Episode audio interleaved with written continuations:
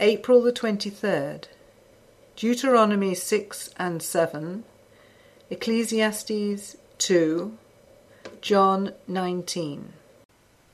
Now these are the commandments, the statutes and the judgments, which the Lord your God commanded to teach you, that ye might do them in the land whither ye go to possess it, that thou mightest fear the Lord thy God, to keep all his statutes and his commandments, which I command thee, thou and thy son's son, all the days of thy life, and that thy days may be prolonged.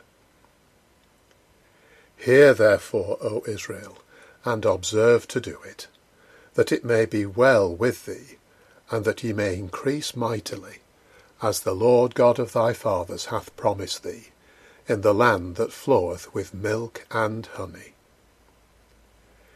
Hear, O Israel, the Lord our God is one Lord, and thou shalt love the Lord thy God with all thine heart, and with all thy soul, and with all thy might.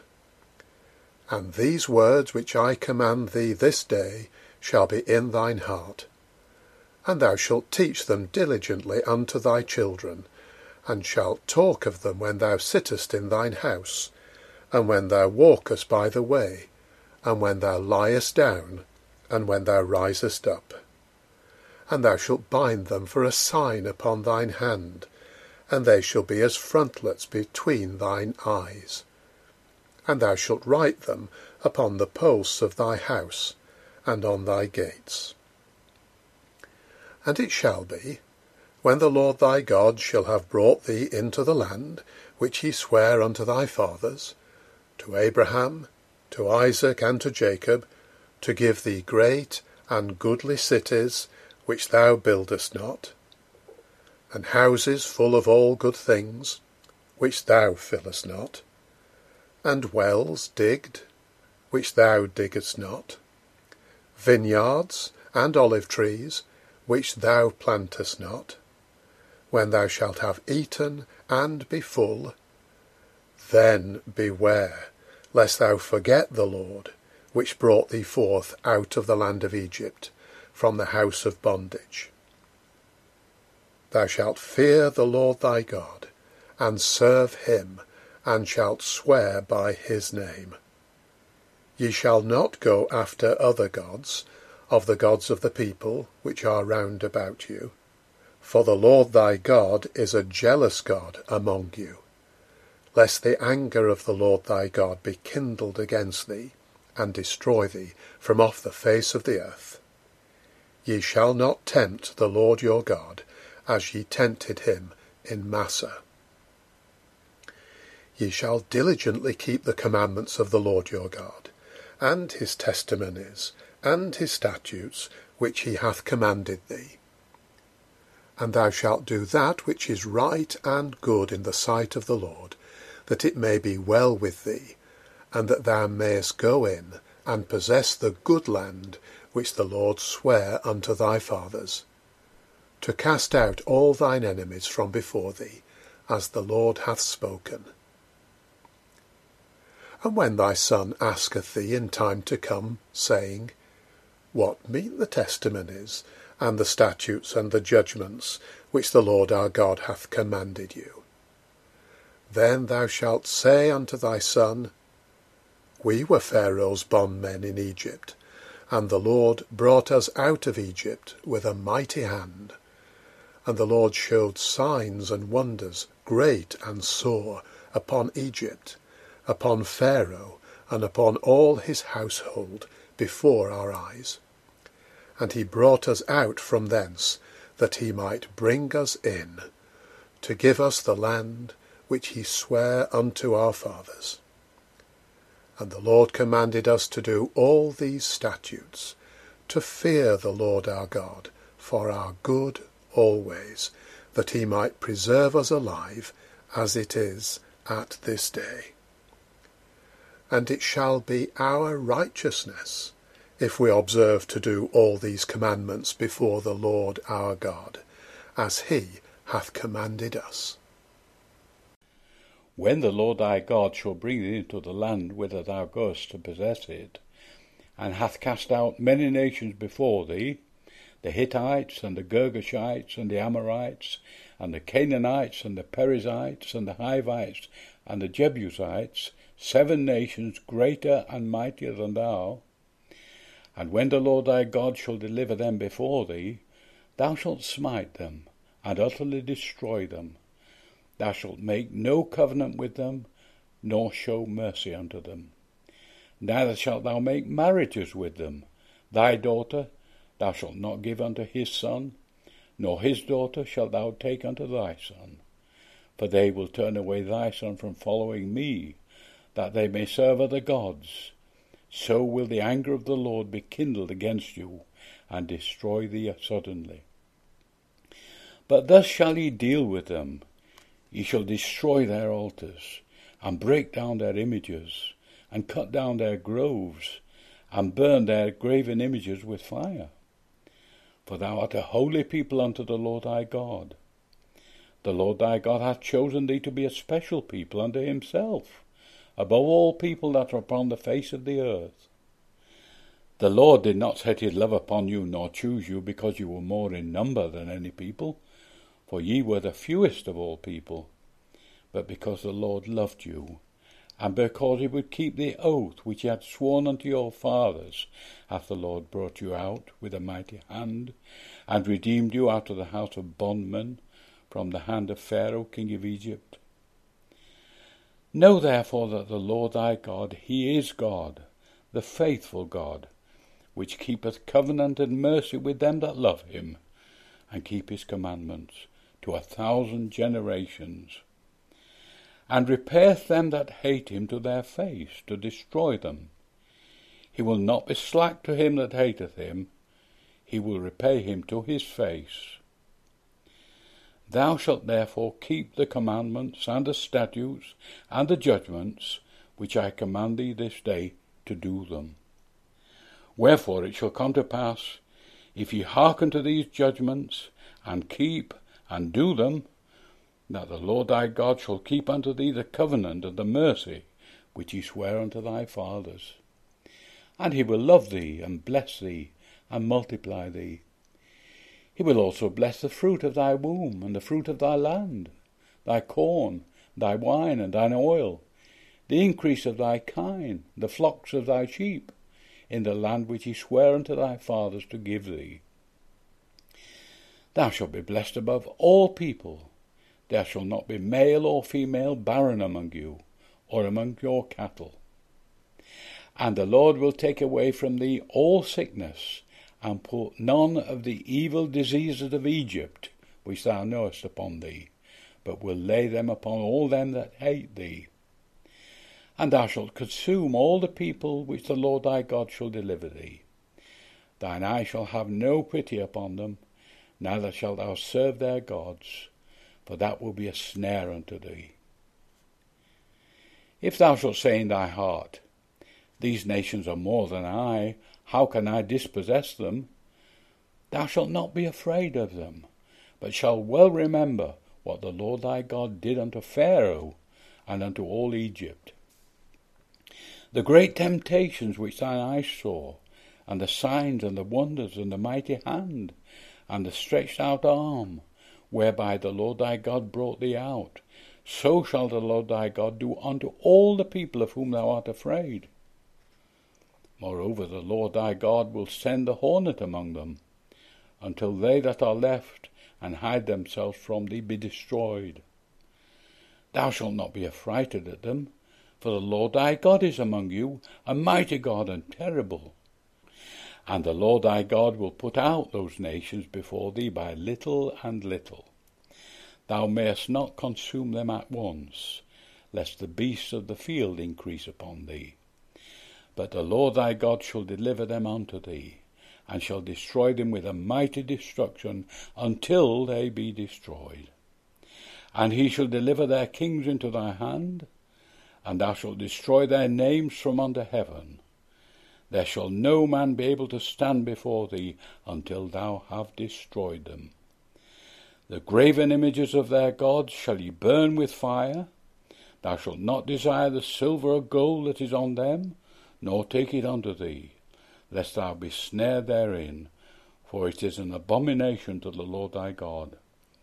Neither shalt thou bring an abomination into thy house, lest thou be a cursed thing like it, but shalt utterly detest it, and thou shalt utterly abhor it, for it is a cursed thing. I said in mine heart, Go to now, I will prove thee with mirth. Therefore enjoy pleasure, and behold, this also is vanity. I said of laughter, It is mad, and of mirth, What doeth it? I sought in mine heart to give myself unto wine, yet acquainting mine heart with wisdom, and to lay hold on folly, till I might see what was that good for the sons of men, which they should do under the heaven all the days of their life. I made me great works, I builded me houses, I planted me vineyards, I made me gardens and orchards, and I planted trees in them of all kinds of fruits. I made me pools of water, to water therewith the wood that bringeth forth trees. I got me servants and maidens, and had servants born in my house. Also I had great possessions of great and small cattle, above all that were in Jerusalem before me. I gathered me also silver and gold, and the peculiar treasure of kings, and of the provinces. I gat me men singers, and women singers, and the delights of the sons of men, as musical instruments, and that of all sorts. So I was great, and increased more than all that were before me in Jerusalem.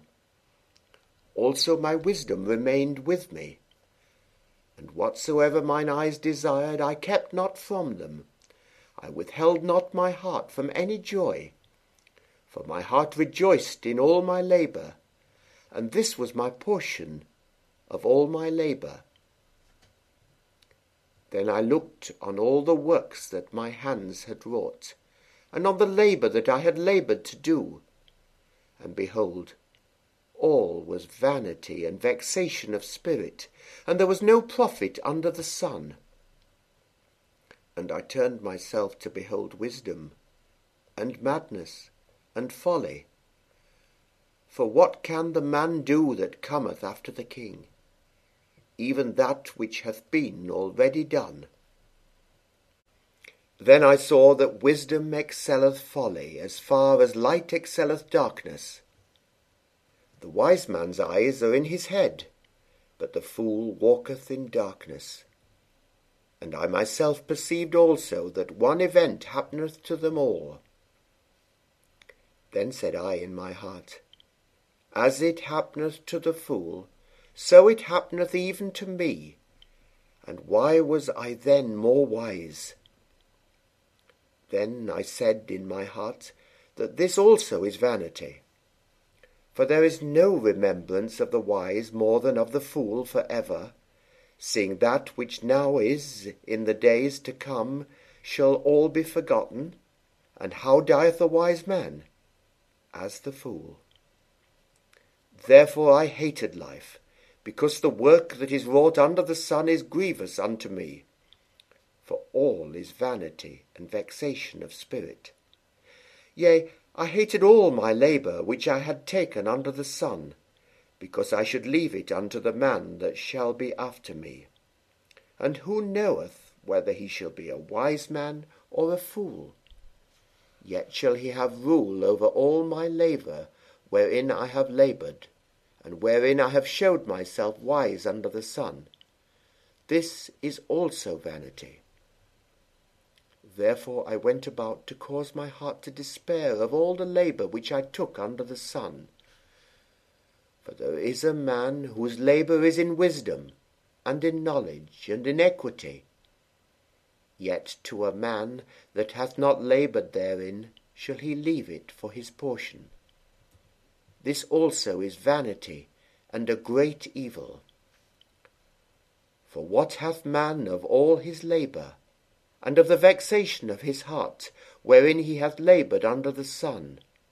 For all his days are sorrows, and his travail grief. Yea, his heart taketh not rest in the night. This is also vanity. There is nothing better for a man than that he should eat and drink, and that he should make his soul enjoy good in his labour. This also I saw, that it was from the hand of God. For who can eat, or who else can hasten hereunto more than I? For God giveth to a man that is good in his sight wisdom, and knowledge, and joy. But to the sinner he giveth travail, to gather and to heap up, that he may give to him that is good before God. This also is vanity and vexation of spirit. Then Pilate therefore took Jesus and scourged him. Then the soldiers platted a crown of thorns and put it on his head, and they put on him a purple robe, and said, "Hail, King of the Jews!" And they smote him with their hands. Pilate therefore went forth again, and saith unto them, "Behold, I bring him forth to you, that you may know that I find no fault in him." Then came Jesus forth, wearing the crown of thorns and the purple robe. And Pilate saith unto them, "Behold the man." When the chief priests therefore and officers saw him, they cried out, saying, "Crucify him, crucify him." Pilate saith unto them, "Take ye him, and crucify him, for I find no fault in him." The Jews answered him, "We have a law, and by our law he ought to die, because he made himself the Son of God." When Pilate therefore heard that saying, he was the more afraid, and went again into the judgment hall, and saith unto Jesus, "Whence art thou?" But Jesus gave him no answer. Then saith Pilate unto him, "Speakest thou not unto me? Knowest thou not that I have power to crucify thee, and have power to release thee?" Jesus answered, "Thou couldst have no power at all against me, except it were given thee from above. Therefore he that delivered me unto thee hath the greater sin." And from thenceforth Pilate sought to release him. But the Jews cried out, saying, "If thou let this man go, thou art not Caesar's friend. Whosoever maketh himself a king speaketh against Caesar." When Pilate therefore heard that saying, he brought Jesus forth, and sat down in the judgment seat in a place that is called the Pavement, but in the Hebrew, Gabatha. And it was the preparation of the Passover, and about the 6th hour.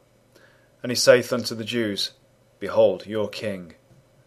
But they cried out, "Away with him, away with him, crucify him." Pilate saith unto them, "Shall I crucify your king?" The chief priests answered, "We have no king but Caesar." Then delivered he him therefore unto them to be crucified. And they took Jesus, and led him away. And he, bearing his cross, went forth into a place called the Place of a Skull, which is called in the Hebrew Golgotha, where they crucified him, and two other with him, on either side, and Jesus in the midst. And Pilate wrote a title, and put it on the cross, and the writing was, "Jesus of Nazareth, the King of the Jews." This title then read many of the Jews, for the place where Jesus was crucified was nigh to the city, and it was written in Hebrew, and Greek, and Latin. Then said the chief priests of the Jews to Pilate, "Write not, 'The King of the Jews,' but that he said, 'I am King of the Jews.'" Pilate answered, "What I have written, I have written."